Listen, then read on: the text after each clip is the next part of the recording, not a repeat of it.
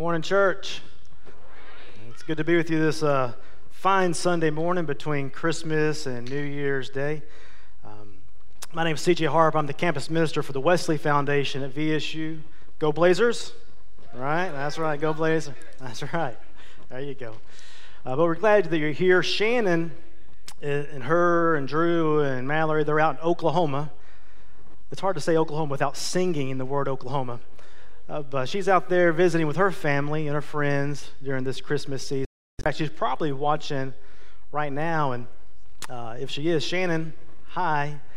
Uh, we're thinking of you, thankful for you. Um, but one of the things during Christmas season, because you know the 12 days of Christmas is a real thing. Christmas season goes until January through January 5th. So it's a season, right? And there's a lot that we do, there's a lot that we take in during Christmas. And a lot of that is the traditions that we have as families. I know many of you may be from out of town and you're in with your larger extended family and you might have traditions. Uh, Shannon might have traditions in Oklahoma. Matter of fact, Shannon, if you're doing, you're watching, why don't you post some of the traditions that you are having while out in Oklahoma? But for the Harp family, we, on Christmas Day, we will go to Waffle House and eat. We've done that for at least five years now. This year we managed to shatter one of the plates while we were there, and it went over the entire store. Uh, so that was an experience, a, a, shared memory that we'll have together as a family. We go, we like to go drive around town and look at the Christmas lights, especially the one I forget the street, but the the house that has its own musical light show. Y'all know what I'm talking about? We go to that one every year. We'll sit and park at that and and several other traditions. I know extended families, when they come in and there's a larger group, they'll have family kickball tournament or flag football, things like that. Um, but one of the things that we also do as a harp family, as after the kids go to bed during the Christmas season, on one of the nights, Emily and I will wrap presents for the kids while watching National Lampoon's Christmas Vacation. Right? That is one of our traditions. And let me take a back, uh, step back. I don't do any of the wrapping. Emily wraps, and we, together we watch National Lampoon's Christmas Vacation. I'm there for moral support. Uh, but by show of hands, how many of y'all have seen the movie National Lampoon's Christmas Vacation? Right, the vast majority of you, showing that it truly is a classic movie. Right now, there is some crude moments, so there's some discretion there. But in National Lampoon's Christmas Vacation, you know, the premise is that Clark Griswold is seeking to put on the perfect Christmas family gathering. That's what he's trying to do. Uh, all the family comes in town, and that's his goal, but so many things go wrong, and in a comedic way, right, he creates solutions to the problems, right, over and over and over again. But one of the underlying tensions in the movie is that Clark is waiting for his Christmas bonus check to arrive. Right, so he has an internal pressure, anxiousness nobody else knows about because he's going to put in a swimming pool, right? That's the big Christmas gift is the swimming pool. But until that Christmas bonus check arrives, he doesn't have enough money in his account to cover it, right? So that underlying tension is building throughout the movie.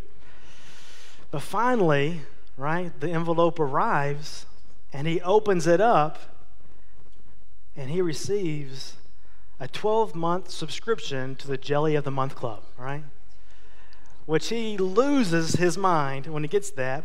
But his cousin Eddie, who joins him for Christmas, you know, he says, you know, Clark, that's, uh, that's the gift that keeps on giving the whole year round, right?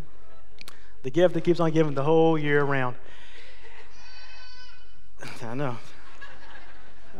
Anyway, and Eddie creates his own solution to the problem, and, and things turn out fine for the Griswolds in the end. But that always stuck with me, you know, the jelly of the month, uh, 12 year, the gift that keeps on giving all year round. And as I was thinking about that and meditating on our scripture for this morning, I realized, came to realize that Christmas itself is the gift that keeps on giving all year, all year round. That's what, I want, that's what I want to teach us this morning. But before we dive into that, I want to give all of y'all the opportunity to share with the person next to you, give are going to get the most over the next few days, the next week when you go back to work, students when you go back to school, when you bump into somebody while you're uh, shopping, uh, shopping at the grocery store. And the question is, what did you get for Christmas, right? You're going to get that over and over and over again.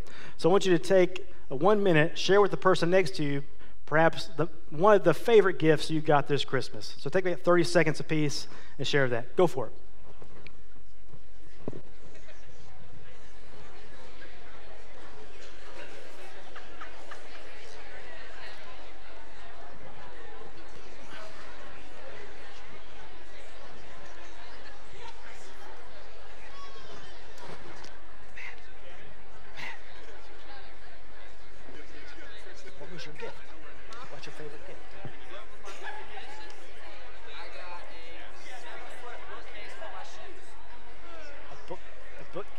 Bookshelf for your shoes? All right. Go. All right, all right. Let's bring that back together. Hopefully, you all received a bunch of gifts. It's hard to say what your favorite was. I just asked Matt, and his was a bookshelf, no, a shelf for his shoes, right? So you never know what a person desires as a gift. For me, it's the more practical, the better things I don't like to purchase, I love to receive those as gifts. So, anyway, I'm glad you were able to get those gifts. Um, but this morning, as we go in and we're thinking about gifts, I want us to understand that Christmas itself is the gift that keeps on giving the whole year round. And I want to share with you briefly from Galatians, the fourth chapter, beginning in verse 4, going through verse 7. Listen intently to these words from Scripture. Scripture teaches, But when the right time came, God sent his son, born of a woman, subject to the law.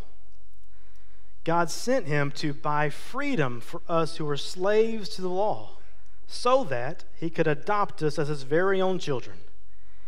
And because we are his children, God has sent the Spirit of his Son into our hearts, prompting us to cry out, Abba, Father. Now you are no longer a slave, but God's own child. And since you are his child, God has made you his heir. That's a lot of good stuff in that scripture, isn't it? And, and truth is, there's a lot to unpack. But I want to take a step back for a second and, and just look at Galatians a little bit as a whole, because Paul is writing this letter, and one of the reasons he's doing that is to refute a false teaching which is pretty much why every letter in the Bible is written, is to, to correct something that's been taught wrong. But Paul is addressing a group called the Judaizers, and one of the things they're doing uh, to the church of Galatia is coming back around after Paul's been teaching and growing disciples, and they're coming back around and saying, no, no, no, you have to become a Jew before you can become a Christian. That's essentially what they're saying. You have to practice Jewish laws customs, traditions in order to take the next step to be a Christian. Which isn't true, right? That's not true. So John, uh, Paul is writing that uh, to, to refute that false teaching. Because what they're essentially saying, you got to become a Jew, you got to practice, do all these things, follow these laws to be, that essentially defeats the purpose of Christmas. Right? Um, so Paul is refuting that. And one of the things, and I see this pretty often, and if you find yourself here this morning at church and you're thinking, you know what, I'm here, I've been coming because this is where I can go to get on a path to be, becoming a better person, right? Becoming a nicer, more well rounded, more respectful, a little bit morally better, so that you can earn your way to being accepted by God. I want you to know that that is false thinking. That is not what this is all about at all. It's good to become a better version of yourself, I suppose, uh, but that type of thinking is wrong. Um, to be accepted by God is to humble yourself, surrender your life to God, trust in the work of Jesus. I love that the cross is so prominently displayed Place your trust in His work, receive God's Spirit that can transform you as you participate with God's Spirit, transforms you more and more into the person God wants you to become, which is the best version of yourself. Right? That is right thinking. So Paul is refuting this, you got to do these things in order to be Christian stuff. He's refuting that. So in the letter, he's addressing that. So he's tackling that issue, the nature of salvation, the freedom that we have in Christ. And truth is, our reality towards sin, both before and after Christmas, which takes us back to our scripture. In verse 4, it said, But when the right time came, God sent his son, born of a woman, subject to the law. When the right time came. Other translations say, at just the right time. So, one of the things I've been learning more and more as I've grown and matured is that God's timing is perfect. You know, perhaps you've heard that phrase, people throw that out. You know, you got to trust God's timing on this. God's timing is perfect. It's true. Uh, I turned the big 4 0 a few weeks ago. It's a big, it's a big birthday. Uh, but in doing so, I'm still, I'm young. I'm so young. But in doing so, turning 40, I, I took more than usual time to reflect on life and all that has transpired, and I just have more to look back on. And in doing so, it became clear to me that God's timing is perfect. And I saw it um, in my relationships, I saw it in vocation opportunities, I've seen it in things that have occurred within the ministry settings at Wesley. I've seen it in personal desires being fulfilled. I've seen it. I can't explain it at all, right? I can't explain how God's timing is perfect. I can only attest to it. Right? Um, so join me in continuing to pray and trust God's perfect timing in your life. Right? Keep praying into that. Christmas came at just the right time. God's timing was perfect in that. At just the right time. Christmas came. And so, what I want you to do with me for just a moment is to close your eyes and try to visualize the manger scene, the nativity. If you can concentrate on that, um, whether you're seeing Mary and Joseph, the wise men, the shepherds that have come, the angels, the livestock, the sights, the smells, perhaps all that has transpired and they've all gone, and what's left now is Mary holding baby Jesus. And what you are visualizing is Christmas. And it is a momentous because the gospel has been set into motion on earth. you can open your eyes. What you've seen, what you've visualized, especially with Mary and Jesus there, is that Christmas is what you see and it is a momentous occasion. Right? Because with it, the gospel has been set into motion on earth. The time is now. Christmas has come.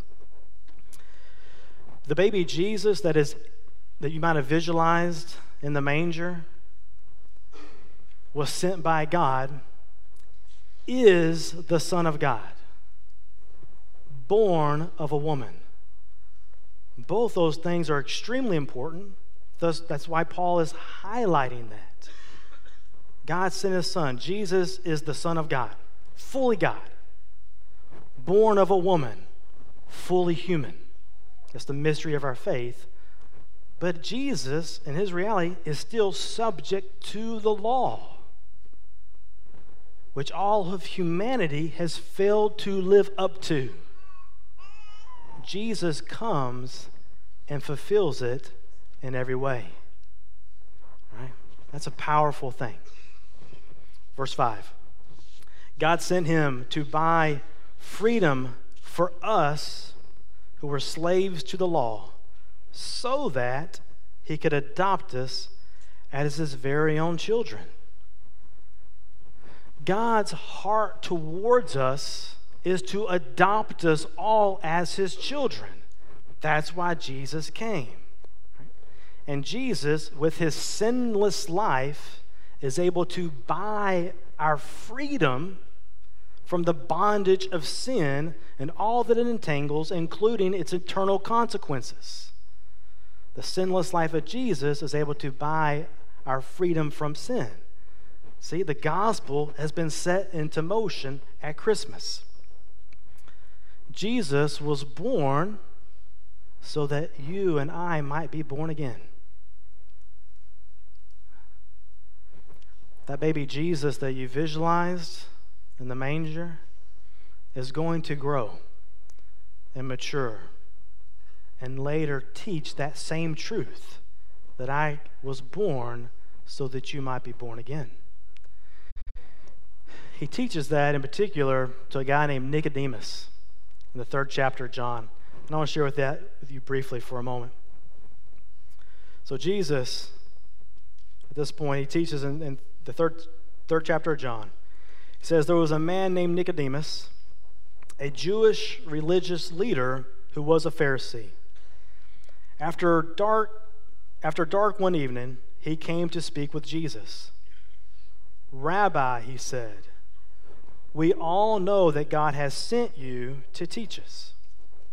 Your miraculous signs are evidence that God is with you.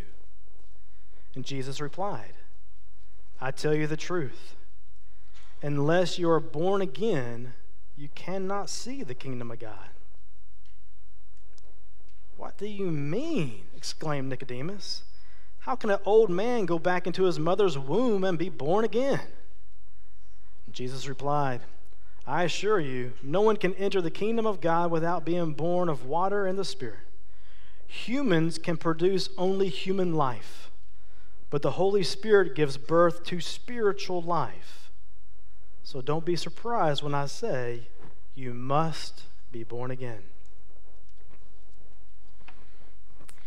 So, in that passage, Nicodemus, he goes from being on point to being completely oblivious, right? He is on point in, in saying, Jesus, you are sent by God to teach us, right? That is on point. Jesus was sent by God to teach the way of the kingdom of God and to enable all of us to participate in it. Right? So he's right. He's on point that Jesus was sent by God.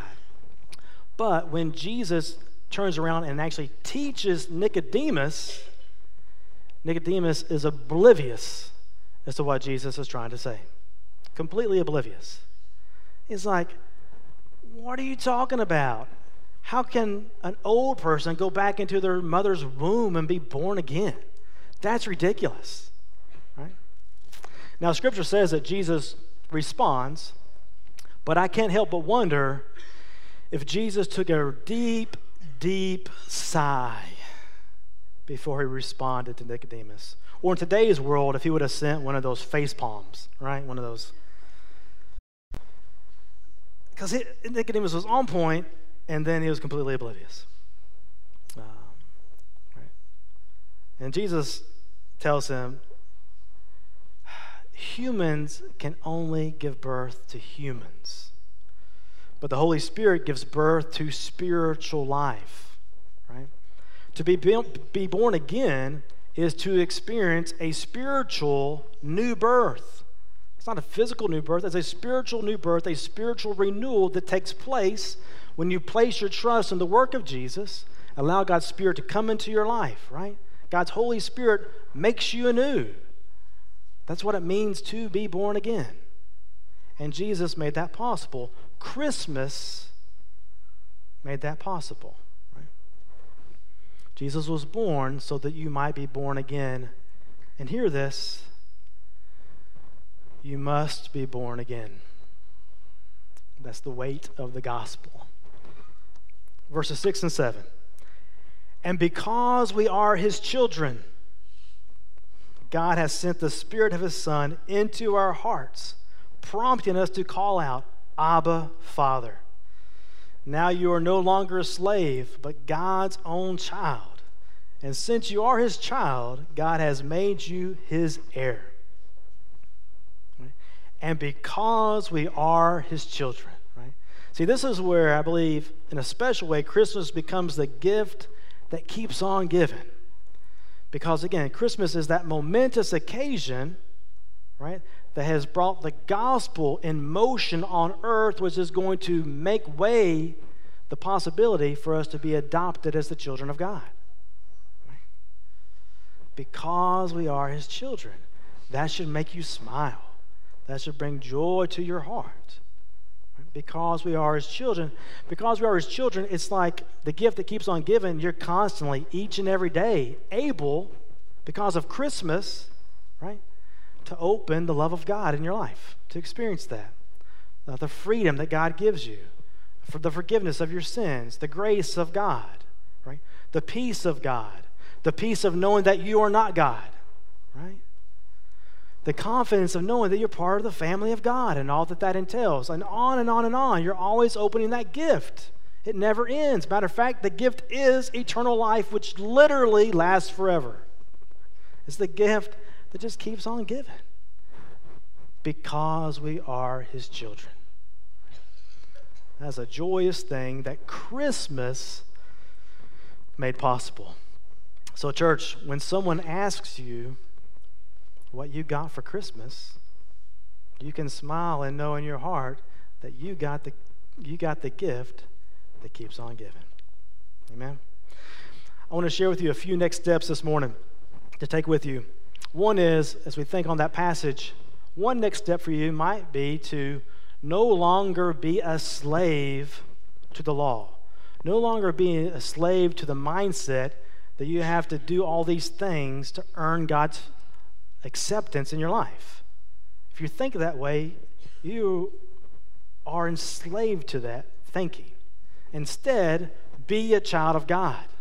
Right? That is the gift that is extended to humble yourself, surrender your life to God, place your trust in Jesus and His work that could be a next step for you. I see it all the time uh, with, with college student stuff where the light bulb just goes off. It's like, wait, I have been a slave to that. I want to be a child of God. And that's what it looks like. Another next step might be to trust God's perfect timing in your life. At just the right time, God does what God does. That's part of our faith. And I know we all have different things going on, decisions and things we want to see. And my appeal to you is to pray, acknowledge, tell God you trust Him with the things going on and God's timing on stuff. Right? So that could be a next step for you. Another next step could be this breath prayer because we are His children. Right? If you could pray that to God uh, as you're going to work, in whatever ways you go about your day, a prayer you say under your breath, because I am his child, because we are his children. And let the reality of that sink in that God's heart towards you is to adopt you as his own and all that goes with that. Um, again, that's a game changer. Just to acknowledge that over and over because we are his children. So, those are a few next steps uh, for you to take with you as you continue to celebrate this Christmas season. Let's pray together. Father in heaven, God, thank you for this morning. Thank you for the opportunity to gather to celebrate you, King Jesus. And the beauty of the gospel, the mystery of the gospel. Jesus, that you are sent by God, born of a woman, subject to the law fully God, fully human. But God, in your sinless life, you made a way to purchase us, to buy our freedom from sin. Thank you for that gift.